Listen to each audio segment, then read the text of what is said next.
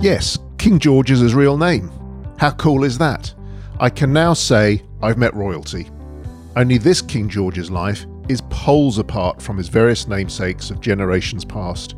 This king was born and raised in North London, Tottenham to be precise, and apart from its stunning new Tottenham Hotspur football stadium, home to my beloved Spurs, Tottenham is probably better known for its poverty, riots, and recent spike in knife crime. Yet while the violence is a real and daily challenge for some, it's certainly not what defines this enigmatic 22 year old. It could have done, as his face was smashed open in an unprovoked attack when he was younger. Son of first generation immigrants, King is throwing off the perceived shackles of his background, struggling with cultural differences with his family, while seeking love and security in a world where it's hard to fit in. This is the true story of a young black gay man working out his place in London and in life. I'm Steve Lazarus, and this is Your London Legacy. Well, I'm delighted to have on the show today. Smiling. I'm delighted to have on the show today someone I've been trying to get on the show for quite a while, but he's been difficult to nail down for some reason. He's a busy boy. He goes by the name of King, King George, and believe it or not, that is his real name. He's not not a former King of England, he, but that is his real. That's your given name. Is that the name on your Yeah. birth certificate? It's my name on my birth certificate. It's on my passport.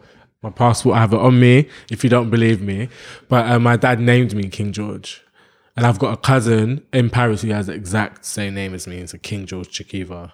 King George Shakiva. That's fantastic. So, well, we're going to dig into your background, uh, Yeah. obviously. That's why we're here, to get your story. And now I came across your story, if you like, when I saw your face plastered all over the uh, the BBC Londoners Instagram account Yeah, with, a little, with a little background. And I started to do a little bit of reading about you.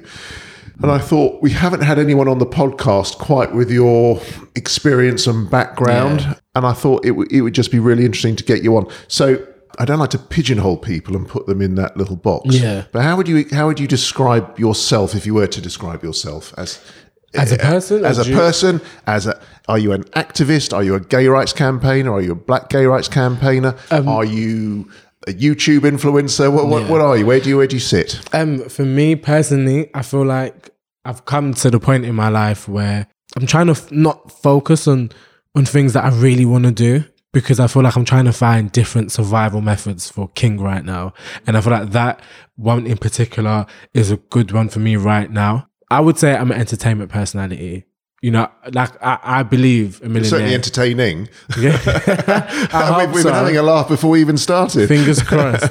I just feel like a millionaire has seven sources of income, and I just want to kind of find my seven sources of income because I've always wanted to do so many things like write books, um, work with young kids, and I would want, and I've always wanted to write films and present and do radio. But I've realized that just can't happen overnight. And then I've also realized I have to grow up and learn how to be independent. So I need to kind of grow up in my personal life first. So I'm kind of taking it, you know, a step at a time right now. But in regards to, you know, would I say I'm an activist or a gay rights activist? I would love to be. And I don't want to use my age as an excuse of um kind of still finding myself. You're twenty. You're twenty two. Just turned 22 yeah. but i i feel like i'm not educated enough to be like to stand up to stand for something like that and i would love to be and i feel like that hopefully that's a part of my journey Yeah. Well, I suppose if you're passionate enough about something, yes uh, in your heart of hearts, you don't need to be educated academically to present a point of view. You need to have that feeling that you, you you're right about something, that you believe in something strongly enough to stand up and have a voice about it. yes I I think you, you certainly, from what I've seen so far, you, you, you're quite happy to stand up and, and be seen and be counted. yeah you know what I, sometimes i feel like i don't realize how brave i am i feel like it's but for me personally i think it's because i've kind of forgotten that young boy i was Yeah. that used to kind of like speak, speak to himself in the mirror and kind of just kind of carry himself. Because uh, like even today, I was just thinking a lot of the times we kind of make ourselves ourselves do things that we don't want to do. Almost like, for example, if you want to kind of live a healthy life and you don't want to um, eat junk food, but you want to work out and you know that it's bad to eat junk food or it's bad to smoke cigarettes, but you still do it. That's us still not having control or mental stamina over ourselves and our own lives. So how can we really control? Yeah, because as human beings, we're weak and we have our frailties and we fall into. Do you think we're weak? I think we are naturally weak. I think we have to train ourselves to have good habits, if you like, because otherwise it's very easy to fall into into habits that we know are wrong or bad. Yeah. Like you said, you know, who doesn't want a nice bar of chocolate or something sickly sweet? I you can't know, help or have a- myself, honestly. I don't know if you drink or have a nice cold glass of beer or you I like know, sh- shot of whiskey. or something. you know, we know those things aren't necessarily good for us. but- Yes. so you've got to build good habits, and working out in the gym is a habit to build habit of the muscle, I suppose. Yeah. But you've got to have the, the, the mental habit, work that muscle as well, your mental muscle, haven't you, to get Yeah. down to the gym? Because I know I should go, but I don't go. Me too. but we're gonna get there. We're going to get there. So let's just go back a little bit in Yes. time. You- You're only 22 years of age, so Yeah. you're a, a young man by my standards anyway. Born and brought up in North London? Yes. Which part of London? In, in Tottenham. I was about to say Tottenham. sadly. No, well, don't know. No, it wasn't. It's not. Not not sadly, but it, that's like a. That's the, what's the what's the word? That's like a private joke between me and myself. Right. Yeah. Okay. Because it's it's it's um bittersweet. In what way? I just think for a lot of people, for where they come from, I think the experience of home to them can be bittersweet because there's not only just good memories, there's bad memories, there's heartbreak, there's, you know, family issues, there's friends. So I feel like I love being from where I come from. So yes, I was born and raised from North North London. Okay. So, I mean, what, what does Tottenham to me mean something completely different from what it does to you? And now, Yeah. I, I, the, the, geographically, demographically, Tottenham has changed dramatically Yeah. over the last 30, 40, 50 years. For me, Tottenham is a place where I go to watch my beloved football club. Yes. I know, I, I know, having seen you on They- your they- docu- on your documentary, which we'll talk about as well, that you have absolutely no love of football or sport, particularly. No. So Tottenham means something completely different to you. Yeah. What, what is Tottenham to you as an area? Uh, And we should say to those listening, because not everybody knows London. Tottenham is North London. Uh, the postcode is N17. Yes. And has a particular type of demographic. It's one of the poorest areas in the whole of London. Yes. Socially deprived area. Although hopefully with a new football ground, and it should generate a bit Yeah. more um, bit more revenue into the into the area. Well, the because of the football ground, there's because I went to um, Northumberland Park Community School, and that was right on the doorstep, Yeah, yes. literally right, right there. And they knocked down that whole um, like the back entrance to the school. Not that I care so much about that, but then uh, so I've seen Tottenham Hotspurs go f- uh, from like I wouldn't say the beginning, but from when I was eleven to when I was like from till now. So I've seen the massive change as well. Tottenham to me is Tottenham to me. I feel like I am Tottenham, and I feel like that's the place I feel the most safest. And I feel like you know demographically, it could be you know on paper the most poorest place, and it probably is because sometimes I feel a bit poor, but. You know, I feel like a lot of people from Tottenham have rich souls. I feel like I can, you can always spot a person from. I think North London in general. I wouldn't just say in Tottenham, but I feel like you can always spot a person from North London. You always know a North Londoner. Like, you know, you just know. But Tottenham to me is definitely, I'm going to name my friends. No, no, no, no name, name check away. Alicia, um, Vicky, Jordan, my sister Andrea, Janice. There's so many, loads of people that I just feel like are Tottenham to me. Hmm. So that's what makes it. So your parents still live in Tottenham? Yeah, my parents still live in Tottenham. Yeah. So what was your upbringing like at home? My dad was a wrestler, so he's a famous wrestler in Congo. Oh, wow. Okay. Yeah, he's he's a big puppeteer. So when he came to this country, he was on UWA and he was wrestling on TV in this country for um, a couple of years. And then he got all of us, all seven of us, into wrestling. But this he got us into Olympic wrestlings. So we used to go Manchester, we used to go um, Brighton, we used to go Blackpool, Scotland. My brother's been in um, the GB team. You mean going to watch it or going to Oh, no, participate? to Actually, participate. You actually went wrestling yourself. Yeah, so we had to Now- now he tells me. We- yeah, yeah. so, so sorry. We had to we had to wrestle, Uh-huh. but it was grappling and techniques and stuff like that. But it taught us discipline. But he made us do it Monday to Sunday. No joke. Like my mum even did wrestling at one point. It was a great experience, I think, to have with your father, especially all the traveling and getting to stay, um, just being able to stay in the hotel for the first time and stuff like that. And yeah, wrestling was a big part of my life but it also made me and my father's relationship a bit um, very distant. I for a very long time I kind of just disliked our relationship. Why? Because it was an aggressive based based on an aggressive it, sport. Or? yeah, but um, no, it was based on the fact that um, he made us do wrestling Monday to Sunday, Uh-huh. and I think for coming from an African background, they came to this. They come from a third world war country. Honestly, I don't. You know, I was I wasn't born in that country. I wasn't raised in that country. I didn't go to school in that country. So our circumstances and our languages alone is very different. So there's that barrier already between parents who come from these countries and their kids that are born here. They came here for kind of like their survival method, and I just feel like that was the difference between me and my parents. I was growing up in London, and you're trying to train me to become this big wrestler that you your dad wanted you to be. Hmm. So I, I put ketchup in my mouth one day and I pretended to be vomiting blood. And my mum being my mum, her son's vomiting blood. So she got tissue, wiped it, and she smelt it to make sure. I don't know why she did that. But then she knew it was ketchup. But maybe because it was the colour of So why did you do that to try and get out of Out of wrestling. to get out of wrestling? come on, Steve, Monday to Sunday. Where, Monday where would you go? Sunday. Would you do this in the house? You go to the gym Oh, no, or, not or in sport, the sports So my dad has been a youth worker for 25 Right. years. So he had loads of accesses to youth clubs around Tottenham. Uh-huh. So that's where New River, Bruce Grove, number 10. I see. Right. so he would hold it there. Um, And would he insist that you go? And what, what would happen if you oh, said, there's I- no. if you oh, said I'm not, I don't want to go, I don't feel like it today, Dad? Guys, you should see my face right now. Honestly, there was there was no way I could ever say I don't feel like it today. What would happen? I'd get in trouble, bro. Uh-huh. I'd get in trouble. What, what what would trouble look like? I don't, I can't. I don't think, honestly, honestly speaking, and I'm not avoiding the question. I generally do not think, and I think this is where it began. There was no, I didn't know what being in trouble would feel like because I had to go wrestling. So did you feel you had to do it out of a sense of sort of respect from for your father? He demanded the respect that you do what he says to do. No, my dad was very um, passive aggressive with, with his discipline. Right. But it, when it came to wrestling, I don't think it was anything to do with me, you know, out of respect. Of course, it was out of respect for my, but it, forefront, it wasn't. Oh, I respect my father. That's why, because I'd be at wrestling and I'd be disruptive. I wouldn't, I wouldn't be doing. I'd be giving him a hard time. Hmm. So he knew I didn't want to do it. What about your other siblings? They didn't want to do it, but I've I've always been that person that's always been vocal. Like I'm, I, I moved. I was the first one that moved out. Um, there's seven of us. I'm number five. I was the first one that moved out. First one to get piercings and ta- um, I mean to get tattoos and stuff like that.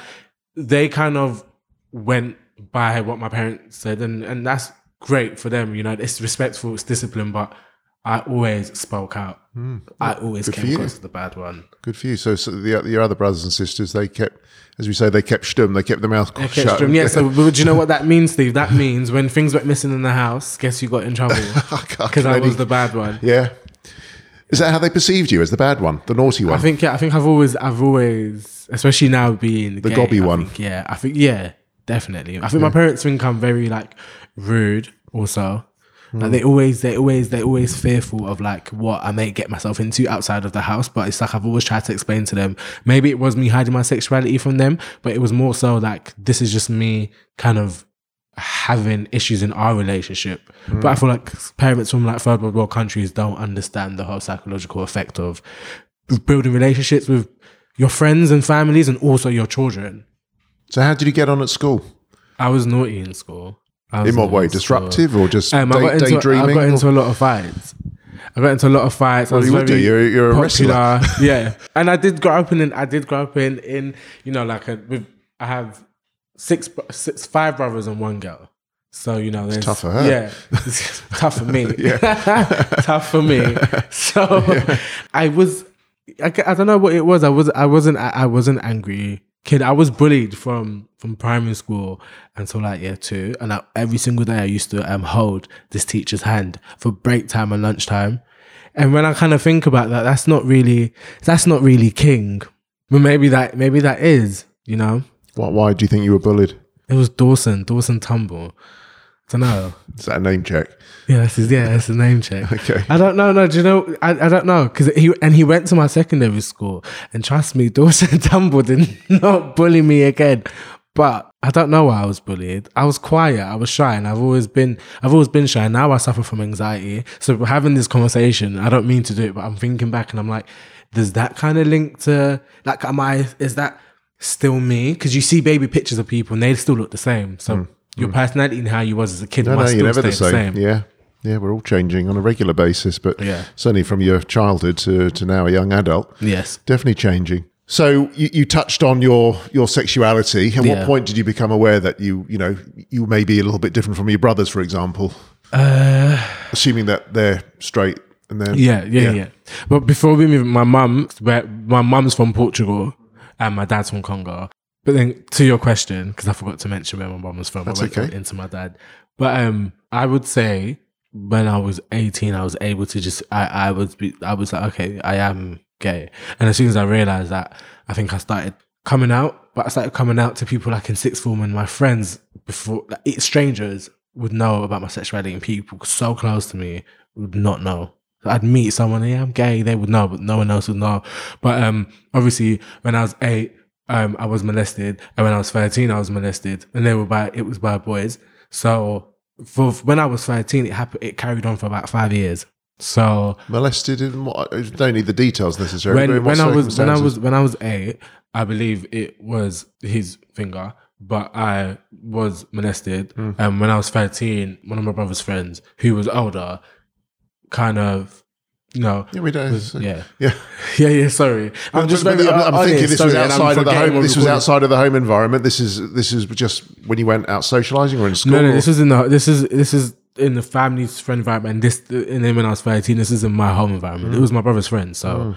but I was I was young, mm. so I did it. But but anyways, I feel like when I I was thirteen, so I think this is like puberty, right? I'm in year nine.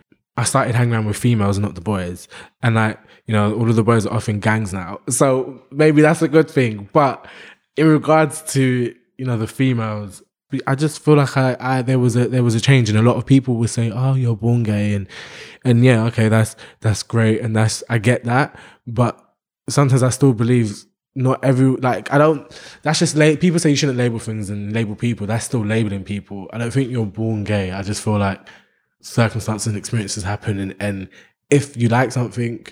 You like something, and if that's you, that's you. Everyone has the right and the ability and capability to just do whatever they want to do and be who they want to be. are and you are. What you are. but it comes you- down to. I don't think you're saying, correct me if I'm wrong, that the the molestations, as you put it, Mm-hmm. was what led you to perform your sexuality. Was, it, was that what made you think, hang on, what is it that I am feeling here?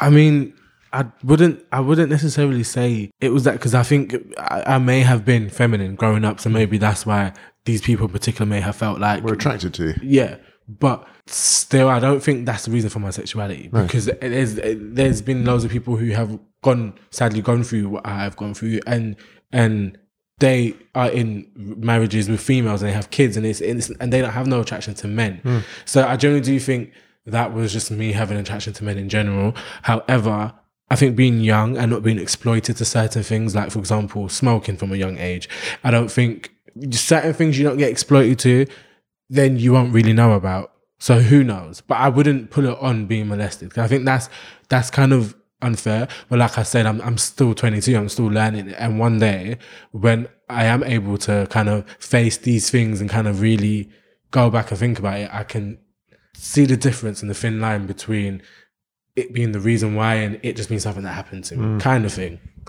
So, growing up in the family that you did, obviously a father who wants you to go wrestling all the time, and from an African background, and your mother um, Portuguese. I don't, I'm not quite I know her her background per Yeah. se.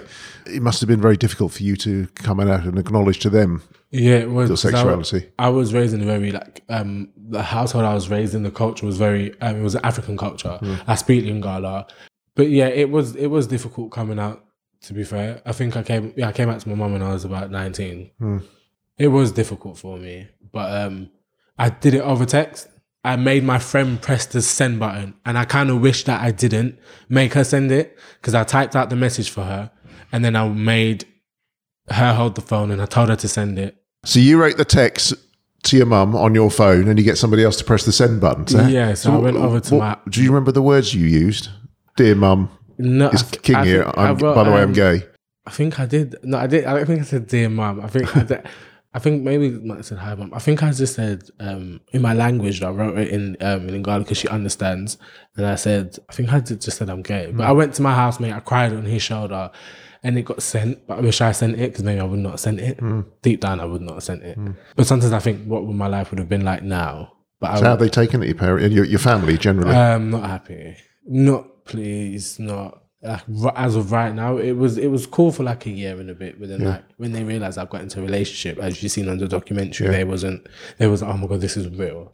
Like So they were sort of in denial. they thought if before they gave thought- me time, I'll change. yeah, you grow out of it. You Prayer meet a nice girl. stuff like yeah. Yeah, My, oh my god!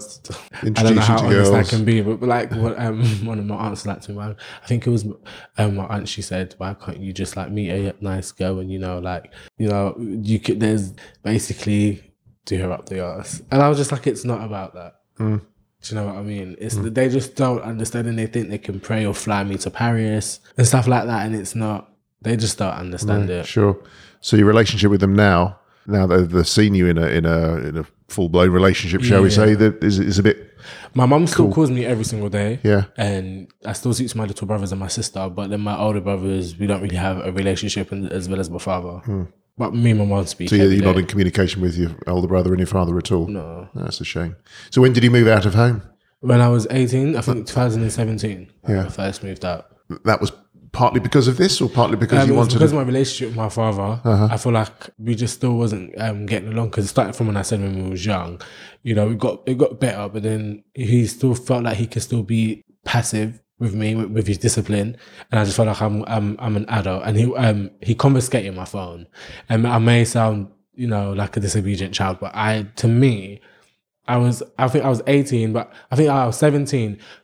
But I was just like, you know, he, my dad's a big supporter. He wants me to be more as big, big of a star than I want to be. You know, he wants that for me, but he knows how much I was into that social media and my phone. So for me, it felt like a personal sting. But either way, I think I was, I was 17. You shouldn't be taking my phone off me. Let's have conversations. And it, they never really used to do that. It was just discipline, discipline. It was never let's speak. So where have you been living over living over the last four or five years So since you my, left? my first house was in Stoke Newington, Mm-hmm. um, near near Manor House Station. It's a really nice house. I shared with one other person. I've never had my own flat or house yet. Yet, I shared with one other person. It, massive garden, balcony. It was nice. And then um, I got evicted out of that house because um, I was I was young. I was young.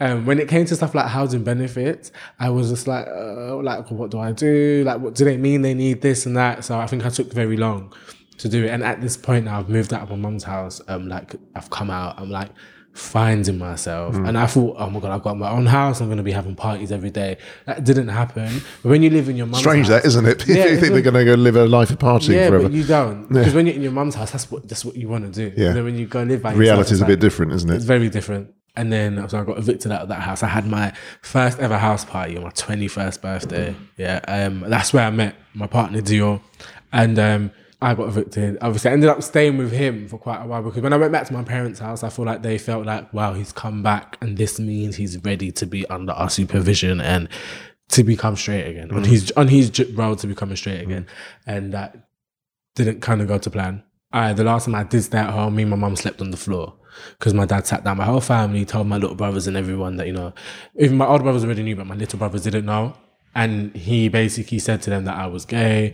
He didn't want me to like touch cutleries or sleep Oh, in the bed and stuff sake. like that. So my mum slept with me on the floor. But I think my that was my mum's way of kind of standing up for herself too to my father, but with not without Yeah. saying anything. So then um, I moved out. I started kind of staying with Dior. I don't know if he wanted me to stay with him. He probably didn't because he had just recently moved out. I mean, he's he's three years older than me. He's 25 now, but still young, you know. So he doesn't kind of want this 21 year old underneath him all the time. I ended up going. I emailed David Lammy. Um, he ended up getting me um a room in the YMCA. I didn't like it. Grateful, grateful for it, but um, What the type of people who were in there? so, oh, the thing is, it wasn't even the type of people. Uh, like we all know stories about the YMCA. Like forget about the type of people. It was just like the room. Like you can't expect people to live like that. It was a to be fair. basically. Uh, And yeah, it's that's it's it's, incre- it's incredible. Hmm. Like it's actually really. I don't think there's a word invented in the dictionary yet. and that was in Tottenham area as well. That was in Hornsey, yeah, in North Hornsey, London, yeah, Hornsey. But I think the rooms could just be a bit better. It doesn't need to feel like you know they really make. You know when you, go, I'm, I'm not allowed to swear, am I? You are, you are. This has a, an explicit rating. The podcast. It doesn't mean you should swear, but if No, it's appropriate, you can swear. So But you know, it's it's um, you know, there's no need to make people who go to these um hostels to feel any more shit about themselves than they already do. You feel shit about yourself. Mm. Yeah. You go in there and you're like, wow, this is I'm in this dump. But the staff and the facilities and the setup is great and like the help that they provide. But come on, you've got to realize people get depressed from weather. Who's not to say people can not get depressed and low mood from the space that they're in and it looking mm, mm. like a shit. Mm. So I'm interested in the um, because Tottenham has been in the news. Aside from the wonderful football club, Yeah. has been in the news for a lot of the wrong reasons over the last few years. Not Yeah. least because of the uh, the gang culture, you know, the drug, uh, the postcode wars, and the, Yeah. the, the the knife crime and everything else that goes with it. So how is it that someone like you, a young, intelligent, black, you. gay guy, Yeah. can get on and be so positive and upbeat about their life, having been through what you've been through in that sort of society, that sort of subculture? I think going back to wrestling, I think wrestling taught me discipline, mental mm-hmm. discipline. But furthermore, I think going to Northumberland Park Community School kind of going to whatever what school you go to kind of makes you also. So I think that school kind of made me. It was in the heart of Tottenham, right next to the stadium, in the middle of Tottenham High Road. So you, it can't get any more, you know, better or worse than that. So it was going on on the high road. So it kind of builds you up to be this person. So a lot of people that I do meet, and it's not every black gay male, but I feel like they was kind of brought up, maybe bullied in school or not as confident or popular or loud. But for me, it was different. So my reaction behavior to things like people thinking they can intimidate me because of my sexuality is a whole lot different in, in, in that perspective. But, um, So does it happen? I mean, you're walking down the street, you're walking with your partner, you're walking on your own. It doesn't happen. It has never ever happened to me. But but the only time I would say I've been attacked, it was on Tottenham High Road. It was or wasn't? it was on Tottenham Wasn't. High Road. Um, it was when I was um 14, right. and my chin got split in half. But it was because of my my chin. Yeah, my chin got split in How half. How did that happen? I think they used like an, a, Nokia phone, an old brick phone. Right. So they split it in half, but it, it was because of my sexuality. I had a comment. At 14. I mean, Yeah. how would they know at 14? What were you, Right, I'm gonna tell you something I've never told anyone before. come on then. But basically, they kind of approached me saying, "Oh, my name's Rico. I'm from Hounslow. Give me your phone." But the backstory was that I spoke to someone. I spoke to someone called Josh, and I basically we was speaking of who's who's who do you think is cute in our year group, and you know, basically who would you get with kind of conversation, and um, just being two young boys, right? And I think he kind of thought that I was gonna say something to people, so he said it to the boys first. So they've all come down, and some boys from the unit that got kicked out of our school. From the unit, they've all come down, and um, basically, yeah, So they just approached you. they just approached me. They basically got two females to tell me to come around the corner, and I thought it was going to be a normal conversation. So when that happened, these boys now they've come, and there was two of them. One he, he referred to himself as Stab Stab, and the other one he said his name's Rico from Hounslow. But that obviously What did you say the first one was called? Stab Stab. Stab Stab. Yeah, that was his like road Yeah, name. that's So- subtle. right. Okay. So I was like, okay, cool. You know, you stab stab and you- you're Rico from Hounslow. My friend Shandiz at the time, she was like, her ex boyfriend was amongst them too. So like that's another thing because some people don't know. A lot of people don't know about their own sexuality, but some people didn't know about Well, my. at 14, you wouldn't necessarily, would you? I guess you wouldn't. Yeah. But um, a lot of people didn't really know about my sexuality. So when I'm close with these the, their female friends, that could be someone's girlfriend, so they can kind of take it the wrong way.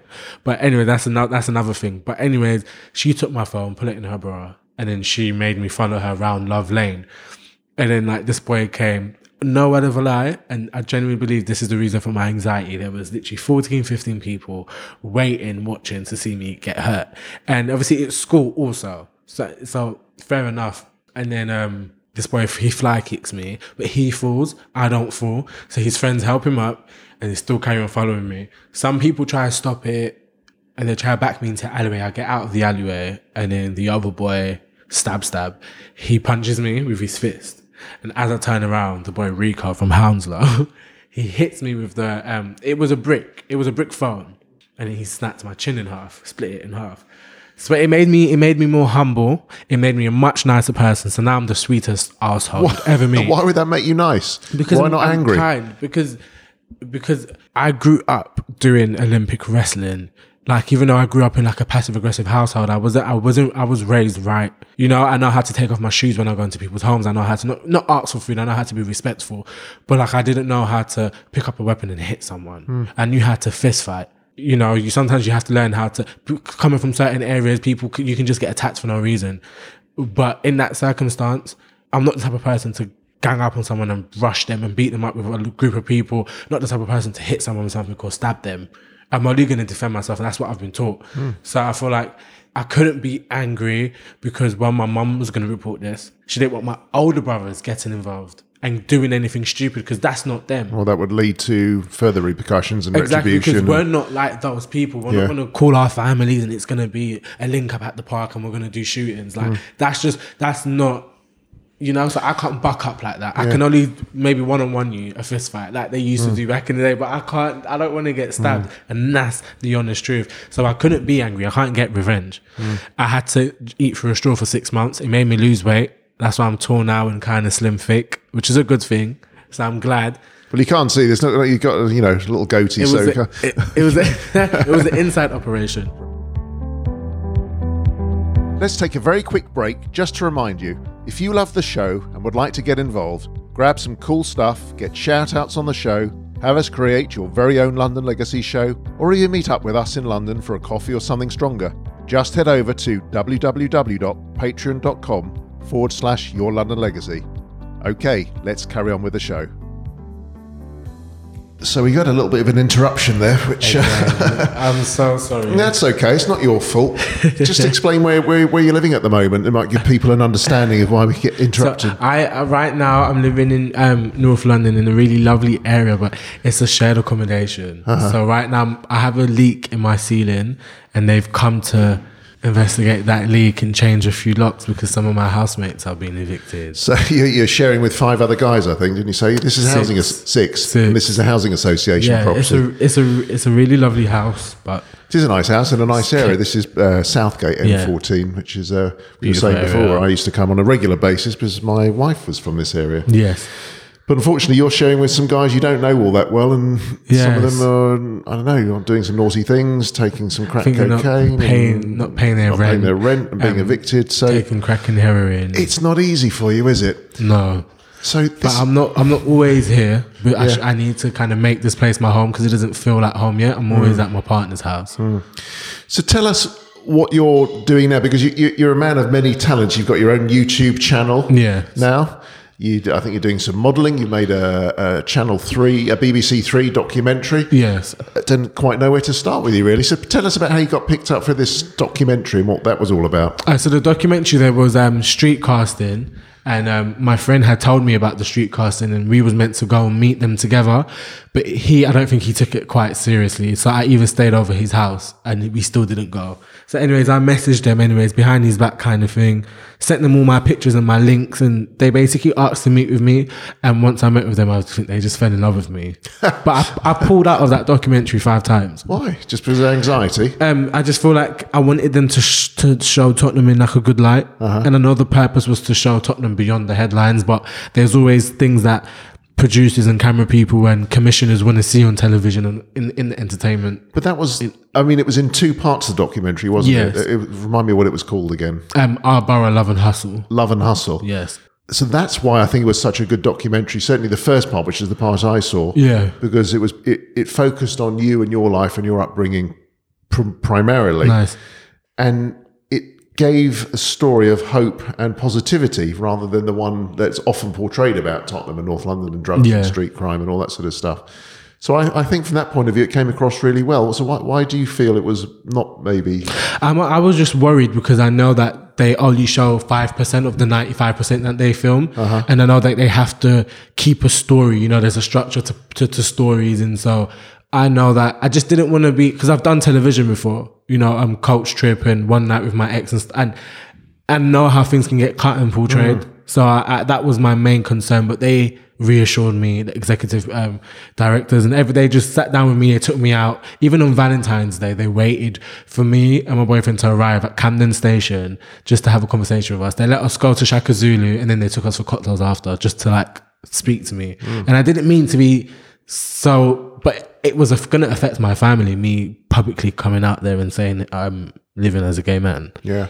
Was that one of the things you were worried about most? Yeah, the, pub- completely, the publicity Yeah, about your sexuality rather than being followed around with cameras for yeah. I enjoy being followed around. You with do? cameras, yeah, You think you're a bit of a sort of a I enjoy it. publicity seeking? I used to play Big Brother every single break time and lunchtime in primary school, and me and my best friend Larissa would always like make sure me and her win. So it's interesting. But um, I started my YouTube channel because um, I was on um a channel on Sky Seven One Four um called MATV. It's a Midland Asian TV channel, and um I was doing a live live um half an hour live shows every Saturdays, and our, the language barrier between me and the people um was a bit dif- difficult because I would the inserts would never come up on time. I would say, right now we're gonna um listen to the song of the week, and then I'm still live on air. And then you see me live on air telling them to play song of the week. Right, so it's pretty poorly produced Yeah. program. Yeah. Whereas the BBC thing was was brilliant, wasn't it? It was I mean, the way amazing. put together. So I th- thoroughly recommend people go and check that out. What's it called again? Our borough, love and hustle. Our Borough Love and Yeah, Hustle. so you see me do everything in there, the radio, the acting and stuff like that. But right now I think I'm trying I'm trying to focus on working with um, young kids. I've been trying to hit up some MPs, but the vote's happening, so I'm not gonna get a response for now. yeah, it's happening. It's been happening for about three and a half years, isn't it? but one of the things I found interesting about the um, the documentary was how public you were, how open you were about you know who you are and what you are and what you're about. But then there came there was um, like um, what is it, like a gay, pride event that was going on in, yeah, in the borough. in Tottenham. in, in, in Tottenham, and you turned up there, and there, there weren't. In fairness, there wasn't a lot of people there, but they f- were with their flags, the rainbow flags, and what have you. yeah. And you appeared to be somewhat reluctant to participate in, in the in the parade. because basically it was like the first Tottenham Pride. They don't even do Tottenham Carnival anymore for one. I'm kind of like, you know, I've been to Black Pride, I've been to London Pride. For one, I don't even know why there's a London Pride and then a Black Pride. Um, I don't see the difference. And um, someone, Richard Ansett, he's a photographer. He said to me that um, back in his day, Pride was a peaceful protest. It wasn't it wasn't a celebration. So, but um, so I think we've definitely come a long way. But I feel like they probably needed me to kind of get in touch with that project a bit more because I feel like that is one thing I would definitely w- is on my bucket list to do. I want to get with different boroughs and kind of make Pride happen in different boroughs again because I think it could be so much better. Because like I said, I've been to Black Pride and London Pride and and they did not give that enough enough justice with. Hmm. But yeah. Because you've got a fairly significant following now on social media, Yes. haven't you? Yeah, I you've do. got I don't know how many thousands you got on uh, your, 17, on your Instagram account. and counting, hopefully. Yeah, no, it's, it's, it's I want to make some money. onwards. Say again. I want to make some money off of it. I want to be sitting with you right now and just my phone's off right now and just making money. That's that's the aim. That's that's the aim. And I want to be an online entertainer. I want to do everything. Well, not just your Instagram account, but your YouTube channel as well, which is called. What's the name of that? What are you waiting for? What are you waiting for? So tell us about the uh, the theme to that. What's that all about? I mean, I've seen it, and obviously Yeah. it's you sitting around having chats with your mates, and Yeah. you, have some guests on the show as well. Right. So the, what you have seen so far, it, it, everything just kind of it's is great, greatly produced. The sound is great, but it, I didn't really get to like execute my idea. I want to make it into like a magazine show.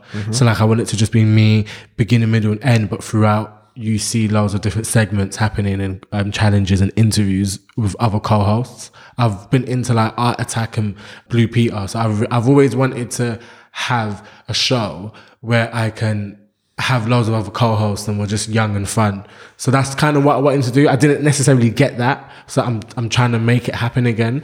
But yeah, it's a it's meant to be a magazine show, kind of not too seriously, but still informative and, and educational. And the name "What Are You Waiting For" just comes from basically just get up and, and Yeah. do it. Are you are you aiming it at a specific audience, black gay audience, or is it just a wider general Um, community I think thing? Or it's a wider general community Okay. thing. I my personally my experience with the black gay community hasn't been too great. Hmm. I think a lot of them walk around with chips on their shoulders. I also believe that a lot of them come from negative negative homes where you know some of them may have been disowned by their family too. So they you're also, from a negative home. That's Exactly. that's that's why I thought it was interesting to talk to you because albeit you've had these horrible negative experiences, and it can't be much worse than having your parents, I wouldn't say necessarily turn their back on you, but Yeah, shun of you course. in your sexuality. Yeah, basically wish for you to How, how, how do you how do you raise above that? You know, from the area you're from, the parents you're from, all this sort of stuff, and, and become a smiling, happy person. As soon as I walked in, you're smiling, we're having a laugh and a banter. so how does that work? I think just from from being where you're from, like I said, just that that creates a mark in your life, and I think that helps my resilience. You know, even like when I got my chin split in half a year later, when because it got reported to the police, the boy he bricked me with a house brick hmm. in the middle. So do you know what I'm trying to say? So it was like a I've I've kind of gone through certain things. So I think I've always been resilient. From a hmm. young age, I had to learn learn that. And I think that was supposed to happen to me of all people because that's me and that's what I could have endured. So who do you what, what do you aspire to be? Who do you look up to? Who are your role models in life that you'd like to sort of aspire um, to? My role model in life to me is my brother Jamie. He's he, he is someone who Which he, brother is this? He's the third oldest, Right. And he he's a boxer and he does boxing. And one day he's gonna. I remember I said this. He's gonna be in the ring with Anthony Joshua, and he's my biggest inspiration. Like he's he's he's done very very good for himself. Hmm. Where does he train? He trains at New River, New River Sports Center. I've, I've had a couple of boxers Yeah. on, on the show. Jamie Chikiva. He's honestly, Uh-huh. yeah. he's he's come a long way. So I'm proud of him. But um, yeah, I think I genuinely just aspire to be someone who works with not just young black gay males, but like young gay males and young males and young females in general, Mm-hmm. no matter where they come from who they are. And I want to be an entertainment personality. Mm. I want to be on your radio, presenting on your screens. I want to act. I want to be on reality TV. I want to write. A, I want to write a sex book on astrology. A what book on A sex, sex book on astrology? astrology, yes. What's that look like? Um, basically, so you know, I'm a Taurus and you're a Taurus too. But um, for example, when I was obviously growing up, if I liked someone, I would go home, I have the book on me, and I would just look through the pages and I'd learn about what like a Virgo likes. They like clean nails, they like you to smell nice. When I next meet the Virgo, I smell nice. I got my nails cut. So I got really into star signs and um, I basically want to make a sex book and I want to describe in detail what it would be like for like a Taurus and a Cancer to have sex or um, a Taurus and a Virgo to make love and be intimate and kind of give people that. Everyone, you know, everyone loves a bit of porn. So to, be, to be able to read it in detail in such a story, I want to call it Touch on the Run. And the cover would be two naked people running in the rain. Well, I'm pretty sure you carved out a niche for yourself there, because I'm not. not, that I've, not that I've studied this, this genre, but I would imagine there can't be too many other It's books. about someone craving love and touch like a uh-huh. drug. so this would be what a novel or like a, a- I don't even know what a novel means. You don't know what a novel means. No. So is this a story? You're telling a story, or is this a book where people can study like a textbook? I'm telling a story. You're telling so a it's story. a novel. So, so, so it's a novel, like a fantasy type type novel, yeah, by the so sound it's of a it. novel. Okay. I'm going to write a novel. Thanks for that, Steve. That's okay. But yeah, um, So, what are you working on at the moment? I mean, obviously, you've got your YouTube channel, so you do a bit of modelling. So what, what, are you studying as well? um, well, I was studying television production, but that I'm not. I don't. I'm kind of in between. Like I've been there for like four years, Mm-hmm. honestly speaking. I don't know if it's for me. I did it because my dad wanted me to do it, and I thought, okay, I can learn about it. But honestly, I don't really enjoy enjoy it too much. I'm doing. Um, I've auditioned for E4. They're looking for presenters and new faces. So fingers crossed. Also, I'm trying to pitch a documentary to the BBC. Um, I'm kind of going to be wary about the type of reality shows I do now because the type of nature of the documentary was I kind of want to present a documentary this time. And like we was talking about before, I'm trying to find my niche and I'm currently doing, I know I said I've never listened to a podcast, but I'm doing a, a, a podcast on love, sex and relationships. And it's going to be like filmed like as a TV show and also, um, recorded audio. Well, I think you'd be perfect for podcasting. Do you think? I do. I'm sorry if I've waffled and gone into tangents, by the way. No, that's fine. As I said at the beginning, this isn't a Q&A. I don't have fixed questions. It goes where it goes. Yeah, you don't know what you got yourself into. It's very true. but it's the beauty of doing what I do. I get to meet people in their place, in their home, their place of work, or whatever. And Yeah. it, it just it just goes where it goes. Unfortunately, we've been interrupted Yeah, we have. a couple of times. But I but- appreciate you. No, that's absolutely fine. That's cool. So I won't take up too much more of your time. Likewise. Um, I, I know you- you're busy. Um, I'm busy too. Yes. So I've got to get back and earn some money. so in a minute, I'm going to ask King to tell us one or two of the places he loves in and around London.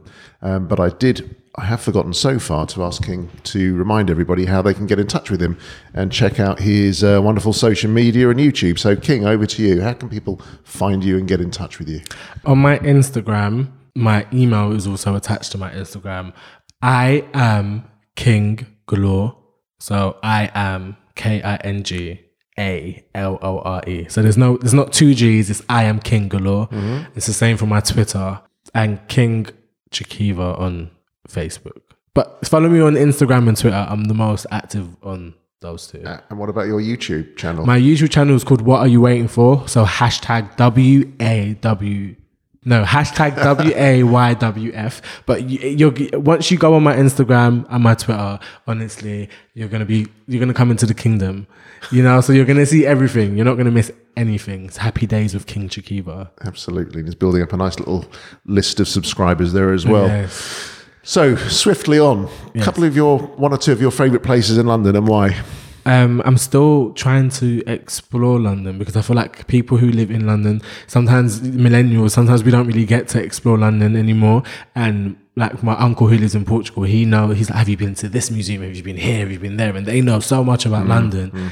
But you know, even though we know the ins and outs, they also know the good spots. But for me, I would say New River um, Sports Centre. There's a field around there, and there's a park that me and my friends we named it Hearts. I don't know why we named it Hearts. So, where is this New River? It's in Tottenham. It's in um, oh, it's it's off Perth Road. It's Uh-huh. it's closer to Wood Green, Great Cambridge. It's it's in that area. It's a sports centre, so you can go. It's there's a track there. Um, all of the kid, um, all of the schools in the boroughs used to go there for sports there. So it's a well known sports track, and you can do boxing there, and wrestling. There's loads of activities that happen over there. But for me, it was the parks, and um, you could always get up to mischief in the park, and um, BFI in South Bank. Yes. that for me British Film Institute. I think yeah just go there. And it, it's free entry. And you can watch you can watch films as many films as you like on their um in in their little in their library their cinema library. I think it's nice. I think it's, it's, it's and go there by yourself. Yeah, that's fantastic. In fact, we've had, as I say, we've had about 70 guests on the show so far, and you just named two places which have not come up in anybody's conversation so far, which is what we like. I mean, I, I've lived in London all my life, and I still see places and go to places which I've never knew existed. So they're two really good recommendations, and we Yeah. shall stick them up on the uh, with the show notes. and, go uh, for a picnic in the fields You've got to climb into the field I don't think you'll be able to find the park as easy as you think, and I don't think it's actually called Hearts. But the field, you're not going to miss the field, but you have to climb into the field. Okay. Yes. Sounds very, very cunning. Yes. if you don't know how to do that, get get in touch with King and he'll explain to you exactly how yeah, to do it. Yeah, DM me or email me, and I could like take you there, or I can give you directions. Perfect. It's been a pleasure to to meet you and have you on the show. And I think I'm pretty confident if you keep on the road that you're doing, keep the positive spirit that you've got, you're Yeah. gonna you're gonna go places. I don't know whether it's going to be in podcasting, being a, be a bigger influencer than you are on YouTube, I for example, everything. uh, or on television. But I think we're going to see quite a bit more of you. I think um, you got something about you which is different. Thank you. I mean, to to rise above problems that you've had um, i- i- is not an easy thing to do. It's very easy to get sucked into negative negative habits. It is, and just sit in it. Yeah, because it just forms the, the, the backdrop, the portrait of your life, Yeah. doesn't it? If you're not careful. So good for you. So it's been a pleasure to have you on the show, King. So, did you enjoy our conversation? I loved our Did you? conversation. Great. It's really good. I value you, your time, and your existence. Uh, thank you very much. I'm very grateful to you. Every week here at Your London Legacy, we bring straight to your device a new and fascinating guest with a wonderful London based story. We hope you enjoy listening to their timeless stories as much as we enjoy creating them for you. If so, the best way to show your appreciation is to subscribe to the show. Simply go to www.yourlondonlegacy.com and pop your name and email in the box where shown. That way, you'll never miss another episode. Thank you for your support.